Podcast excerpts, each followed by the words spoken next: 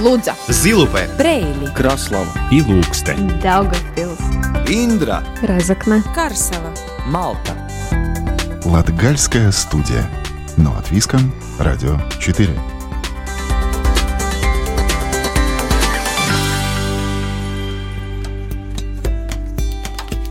Здравствуйте!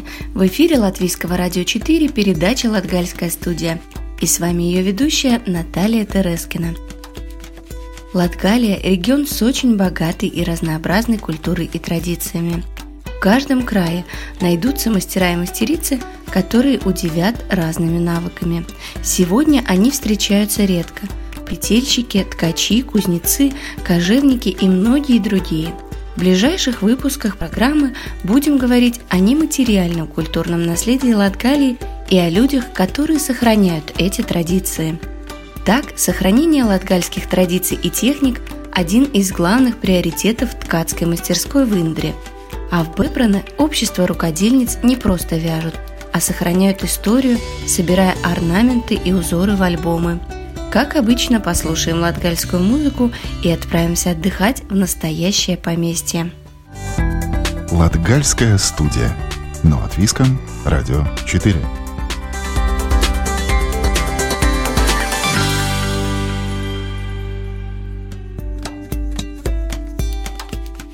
Ольга Йокста, несомненно, душа ткацкой мастерской в Индре, небольшом поселке Красловского края, расположенного рядом с белорусской границей – Здесь можно увидеть ткацкие станки, которым больше ста лет, и узнать, какие особые техники используются только в Латгалии. Однажды Ольге предложили поучаствовать в проекте выставки и соткать покрывало техникой, которую используют в Латгалии. Как эта просьба переросла в целое сообщество о опыте и незаменимости мужчин в ткацком деле, а также о узорах, изделиях и истории поговорили с Ольгой Йоксте. Здравствуйте. Здравствуйте. Ткацкая мастерская в Индре работает уже более 15 лет. А расскажите о самом начале, как создавалась мастерская, которая сохраняет и собирает ткацкие традиции региона? В древние времена в каждом доме ткали. И умение ткать передавалось с поколения на поколение, и это умели делать, в принципе, все женщины. Потом прошло какое-то время, когда Э, это умение стало уже как бы ненужным из-за того, что, наверное, работать нужно было больше женщинам, ну, как в общественной работе или в колхозе, или на, на, на ферме, или где они работали. И второе, что можно было, пришло время, когда в магазине можно было приобрести вещи, которые необходимы в быту и одежду.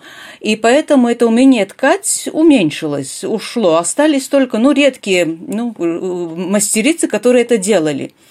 Ну и это уже стало таким, ну, как уже эксклюзивным, может, даже таким мероприятием. И поэтому э, начало это уходить, и уже в реальности, скажем, как в Индрской волосе, уже больше никто не ткал повседневно. А потом у нас пригласили поучаствовать в проекте, э, чтобы обновить качество набиранных покрывал – потому что в 2000-е годы в, Риге в этнографическом музее происходила большая выставка, где были предоставлены покрывала Латгалии и всей Латвии. И тогда ну, этот зритель увидел наши необычные эти покрывала, которые называются набиранные. И до какого-то определенного времени эти покрывала считали, что ну, не совсем они национальные, такие латышского происхождения, с таким со славянским, может быть, не, ну, немножко привкусом. И, но зрителям эти покрывала очень понравились. И даже при симпатии зрителя получила именно покрывало одной нашей индрской ткачихи. Ну и потом, несколько лет спустя, в 2004 году, нас пригласили поучаствовать в проекте. Марис Манинч, который руководит студией, студией Ридзе в этнографическом музее в Риге, э, пригласил нас, изволских ткачих, поучаствовать в проекте, чтобы сохранить умение ткачества. Мы согласились. Ну вот так начался наша работа в нашей мастерской. А сколько людей занимается в вашей мастерской? Сколько ткачих у вас? Ну, постоянно у нас работают э, шесть ткачих. Но когда у нас э, какой-нибудь проект, да, тогда немножко больше присоединяется, и нас тогда больше чуть-чуть. Давайте немножко о технологической стороне, о технологиях. У вас говорится о том, что вы используете традиционные латгальские техники ткачества. А что это за техники такие? Ну, техники, которые популярны везде и умеют везде. Это э, такие простые э, ткани, которые можно ткать, например, как э, половик или ну, покрывало на пол, которое да, застилается. Э, дымка, например, как покрывало на кровати, или скатерть, или полотенце ткутся. А именно то, что у нас такое своеобразное, это набиранное покрывало – цветные, с узором, большими геометрическими фигурами, или растения стилизированные, и, и, или знаки какие-нибудь. Вот эти покрывала, которые набираются по-особому, не по ножами и не тами, а именно вручную каждую клетку узора набирая лучиной. Вот именно вот это такое особенность, которая не только у нас вот в Индре, да, а по всей приграничье характерна, там вот, начиная Балви, Лудзе, Резекне, Краслова, Даугопилс, и логично на второй стороне границы, там, где вот Литва и Белоруссия, и, и в Польше, вот именно эти набиранные популярны покрывала. А какие изделия помимо покрывал также изготавливаются в вашей мастерской? Ну, очень популярно это половики, которые, ну, на пол стелятся, да, мы, в принципе, все ткем. Э, бывает, в таком как проекте мы собираемся, например, ну, у нас был интересный проект про птиц, такой гобелен мы все делали, а так мы и полотенца ткем, и салфетки, и скатерти, и юбки, и пояса, ну, разные вещи. А какие материалы используются для создания э, вот э, в самом процессе в ткачестве? Какие материалы вы используете? Ну, вначале для основы ну, хороший хлопок нужен и, или лен. Э, бывает и синтетику используем, ну и потом шерстяная нитка. И мы очень зелено думаем, мы используем и вещи, которые уже не употребляются, разрезаем на длинные полосы и ткем тогда уже эти вот э, половики. А откуда навыки? Как вы учились? А, от бабушек, прабабушек? А как пришло вот это умение ткать? Я сама закончила Резакненское училище прикладного искусства – и там я научилась ткать. Некоторые из наших ткачих в детстве помогали маме ткать. Или ткали и за станком, или даже, ну, эту, скажем так, приготовительную работу. Перематывали нитки из, из, из бобин в мотки, потом обратно в клубки. А некоторые просто с нуля на, на, начали учиться. Вот именно начали участвовать в этом проекте и научились Здесь уже на месте ткать. А есть вообще интерес к такому ремеслу? Приходят новые люди к вам? Ну, так как в проекте к нам присоединяются на какую на, там, на одну работу или две работы, а так мы очень хорошо сотрудничаем, сотрудничаем с, с Индрской школой искусств, да, Индрес Максас школа. И у нас в наших помещениях происходят уроки под качеству. В старших классах есть э, урок качества. Я учительница этому работаю, и дети приходят ко мне в мастерскую, и мы работаем. А были попытки мужчин привлечь к такому делу? Или какой-то интерес, например, со стороны кого-то из мужчин? Да, были. А как, как без мужчин? Э, ну, во-первых, когда есть... Бывают такие случаи, когда без мужской помощи мы не можем справиться. Или что-то поломалось, или какой-нибудь там болт э, упал, тогда обязательно приходят мужчины нам на помощь. А мы каждый год участвуем в проекте «Сатиет саву мейстеру», ну и вот один год мы решили тоже своих супругов пригласить подкать. Ну, хоть немножко, хоть небольшая попытка, но получилось у нас. Пришли они и работали за станками. Какие отзывы потом у супругов были? Ну, они решили, наверное, все же эту карпотливую и такую очень терпеливость, требующую занятия, оставить на наших плечах. А у вас в мастерской порядка 15 станков, а некоторым больше 100 лет. Откуда они к вам пришли, приехали? Станки у нас разные. Большинство станков, ну, уже в самом начале у нас к нам пришли. Когда люди увидели, что мы занимаемся ткачеством, да, и все вещи, которые нам люди отдали, предметы, они видели, что это нам нужно, мы пользуемся этими вещами. И очень много станков нам люди просто подарили. То есть это в основном были подарки откуда-то со стороны? У вас можно не только сесть за станок, а, но и увидеть, каким был быт края сто лет назад. Так ли это? Ну, скажем, немножко заглянуть как это было, потому что у нас без этой мастерской в том же помещении у нас небольшая, ну, экспозиция. Там предметы, ну, быта, скажем, те, которые предметы необходимы для ткачества и приготовки материалов, а потом еще есть вещи, которыми люди пользовались, тканые и, и вяза, вязаные вещи, и вышивка разные. Ну и, и немножко мебели есть, чтобы показать, как покрывало закрывалось и как в шкафу все хранилось. А выставки, работ, мероприятия, а, сейчас это у многих отложено до лучших времен. А пробовали сами делать что-то онлайн, может быть, как-то представлять свои работы? Мы время от времени мы то, что мы делаем, да, у нас есть этот Facebook, э, Лайми Гиндра, и там время от времени показывается и то, то что мы делаем. А расскажите о вашем последнем а, созданном продукте, созданной вещи. Что это было? Последнее, что было, я ткала пояс первый раз, скажем, я без, ну, образцы когда-то ткала, а именно вот сам пояс и первый раз ткала. Это зедайна юоста, она характерна видземе, ну вот заказ был от вид, из Видземы. И, может быть, немножко о планах мастерской на будущее. Что думаете делать дальше? Ну, в первую очередь, мы очень ждем, когда кончится ограничение, и мы сможем собраться, потому что сейчас мы, ну, время от времени приходим ну, на индивидуальную работу работаем, да, а так, чтобы вот все вместе встретиться, мы уже с осени не встречались. Вот, так что мы ждем, когда мы сможем начать работать. Ну и есть у нас планы на лето, чтобы, ну, тоже немножко увидеть нашего посетителя, потому что, ну, туристы у нас тоже к нам приезжают, посещают, но мы будем тоже готовиться к лету, будем ждать. Спасибо вам большое за ответы. Мы напоминаем, что у нас в гостях была Ольга Йокста, и желаем вам скорее собраться вместе и создавать новые шедевры. Paldies, спасибо. Латгальская студия.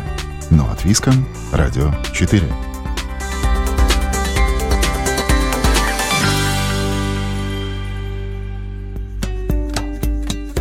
Следующая наша остановка – общество рукодельниц Маров Бебрана – это не просто кружок по интересам. Да, участницы соответствуют стереотипу бабушек со спицами, вяжущими носки, варежки и шапки. Все участницы объединения – это дамы солидного возраста. Но, проводя свободное время за вязанием, участницы объединения Мара хранят культурно-историческое наследие Селии. Они собирают орнаменты, узоры и расцветки, характерные для региона, и даже сделали два альбома – а год назад носки и шапки из селии стали частью высокой моды на показе в Милане. Ну а все подробности расскажет нам Сергей Кузнецов.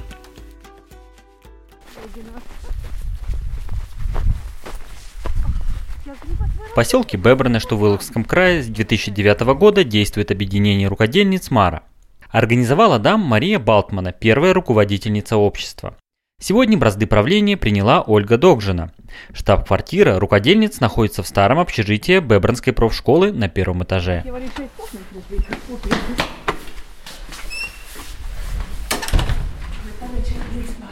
В объединении Мара около 10 активных участниц. Из-за карантина о жизни и целях общества может рассказать только Ольга Догжина.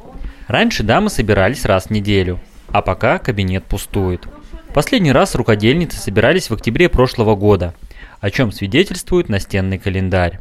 Ольга признается, что сначала хотела его снять, но потом решила на время оставить, как напоминание об остановившемся времени. Первые шаги объединения Мара начались с выставки в Екапелсе, когда первая руководительница общества Мария Балтмана, любительница вязания, отправилась на эту выставку. Она интересовалась вязанием. Особенно она интересовалась всем, что связано в вязании с селией. Она посетила выставку в Екапелсе и вдохновилась этим мероприятием. У нее появилась мысль, что и в Бебрино нужно создать такой кружок по интересам. Собралось несколько дам, которые вязали в то время.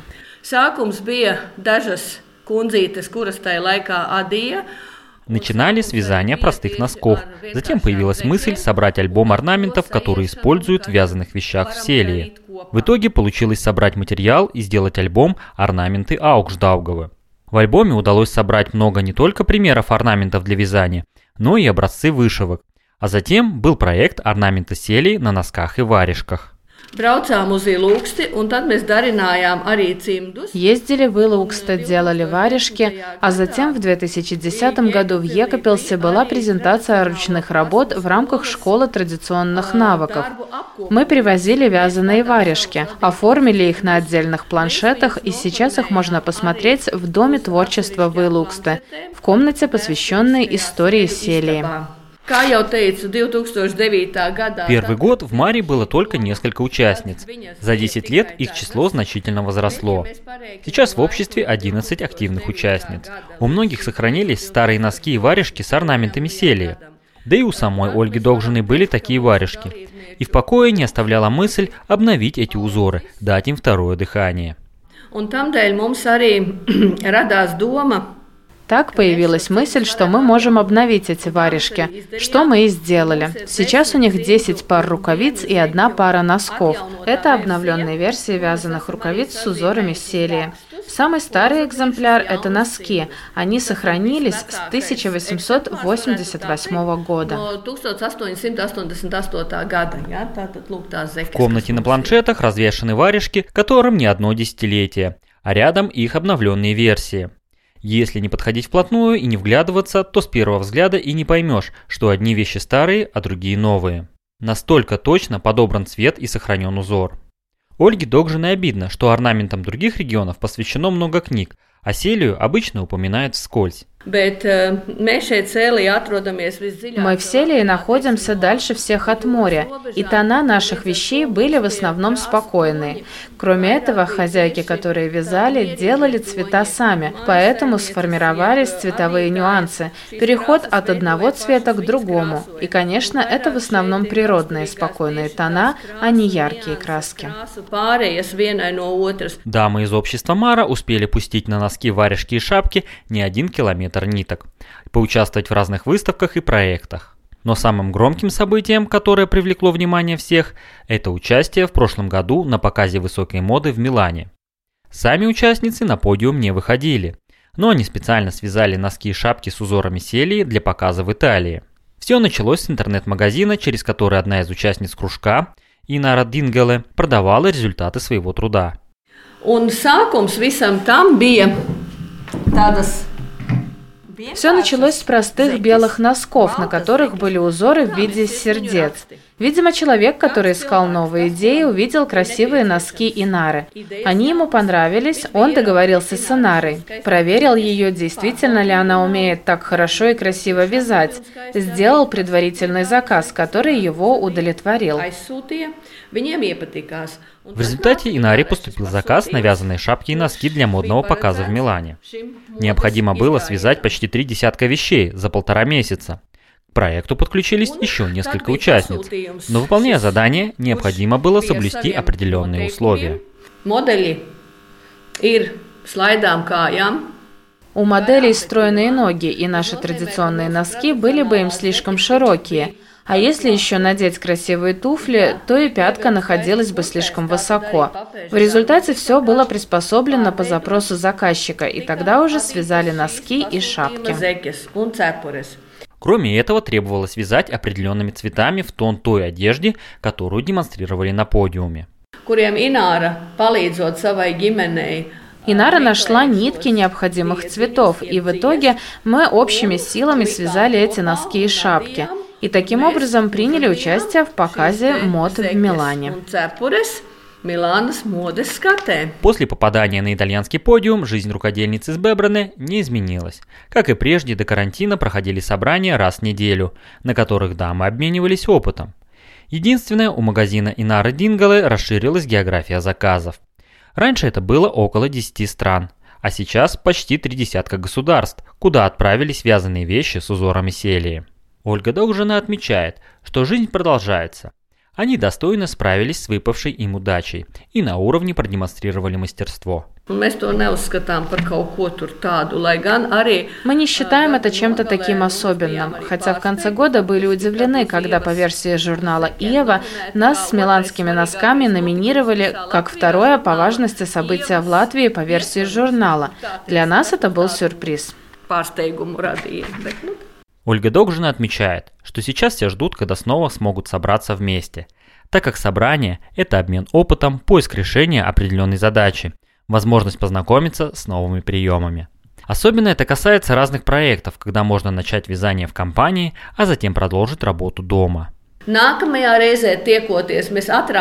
Затем на новой встрече мы смотрим, кто что сделал, радуемся друг за друга и, конечно, неотъемлемая часть – посидеть вместе за чашкой кофе и поделиться выпечкой, приготовленной дома. Это наша следующая идея – выпустить брошюру с рецептами наших пирогов, печенья и другой выпечки. Это нам доставляет радость. Tas viss mums rada prieku.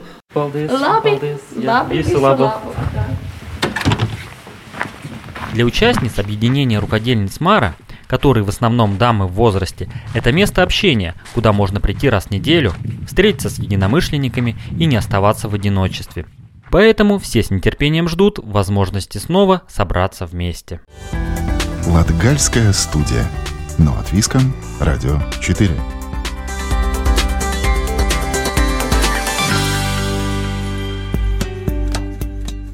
И не забываем знакомить вас с местами в Латгалии, где можно отдохнуть, получить массу позитивных эмоций и познакомиться с колоритом Латгальского края. Особое место в туристических маршрутах Латгалии занимает посещение разных старинных поместий. Здания некоторых из них сохранились лучше, некоторые хуже, но у каждого такого местечка своя удивительная история. Есть такая и у Риковского поместья, что находится в Резакненском крае – Здесь можно увидеть немного перестроенное, но по-прежнему сохранившееся главное здание поместья и парк. Подробнее рассказывает Ила Тачигана. Усадьба Рикова – исторический памятник государственного значения. В XVIII веке здесь поселился польский дворянин Михаил Рик. Усадьбу в стиле неоготики начали строить в 1870 году, а через пять лет господа Рики из жилого деревянного дома переехали в двухэтажное кирпичное здание с летним садом на крыше.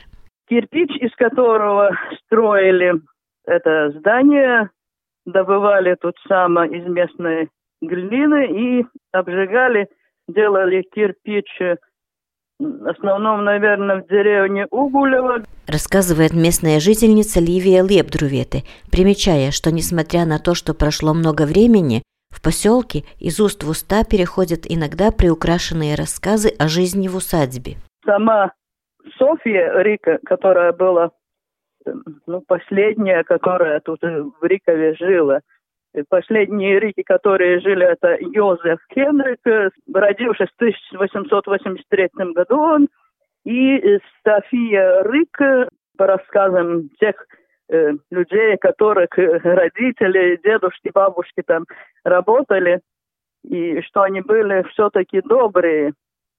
Злым был староста, говорит, очень такой вредный и сильно гонял людей.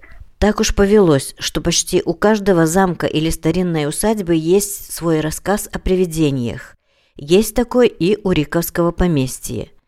Существует легенда, что баронесса София в ночь полнолуния на карете подъезжает к парадному входу усадьбы и поднимается в свою спальню. Были слухи, разговоры, что когда-то в 70-е годы был кочегар, может, он был немножко выпивший, может, и, и приснилось, может, и наяву, но он рассказывал, что он эту баронессу видел. Тогда он топил печки, и он сказал, что видел женщину белую. С 1926 года и до наших дней в здании Риковского поместья действовала школа. В помещении сохранились роскошные деревянные лестницы и фрагменты оригинальной обшивки. Лишь пару лет назад школу закрыли по причине небольшого количества учеников. Но Ливия Лебдрувете, деля своими воспоминаниями, утверждает, что было время, когда в Риковской школе учились более 200 учеников. Теперь трехэтажное кирпичное здание усадьбы местным самоуправлением сдано в аренду с мыслью, что там будет открыта гостиница – Ивета Чигане, Латгальская студия Латвийского радио.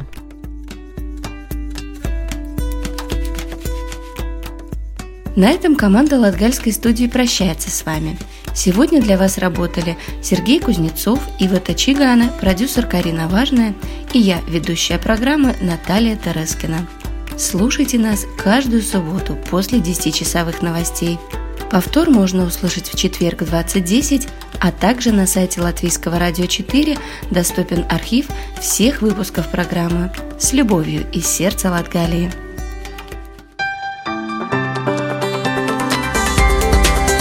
Лудза, Зилупе, Брейли, Краслава. И Ilūkste, Daugavpils, Индра, Разокна, Карсела, Малта. Латгальская студия. Но от Виском, Радио 4.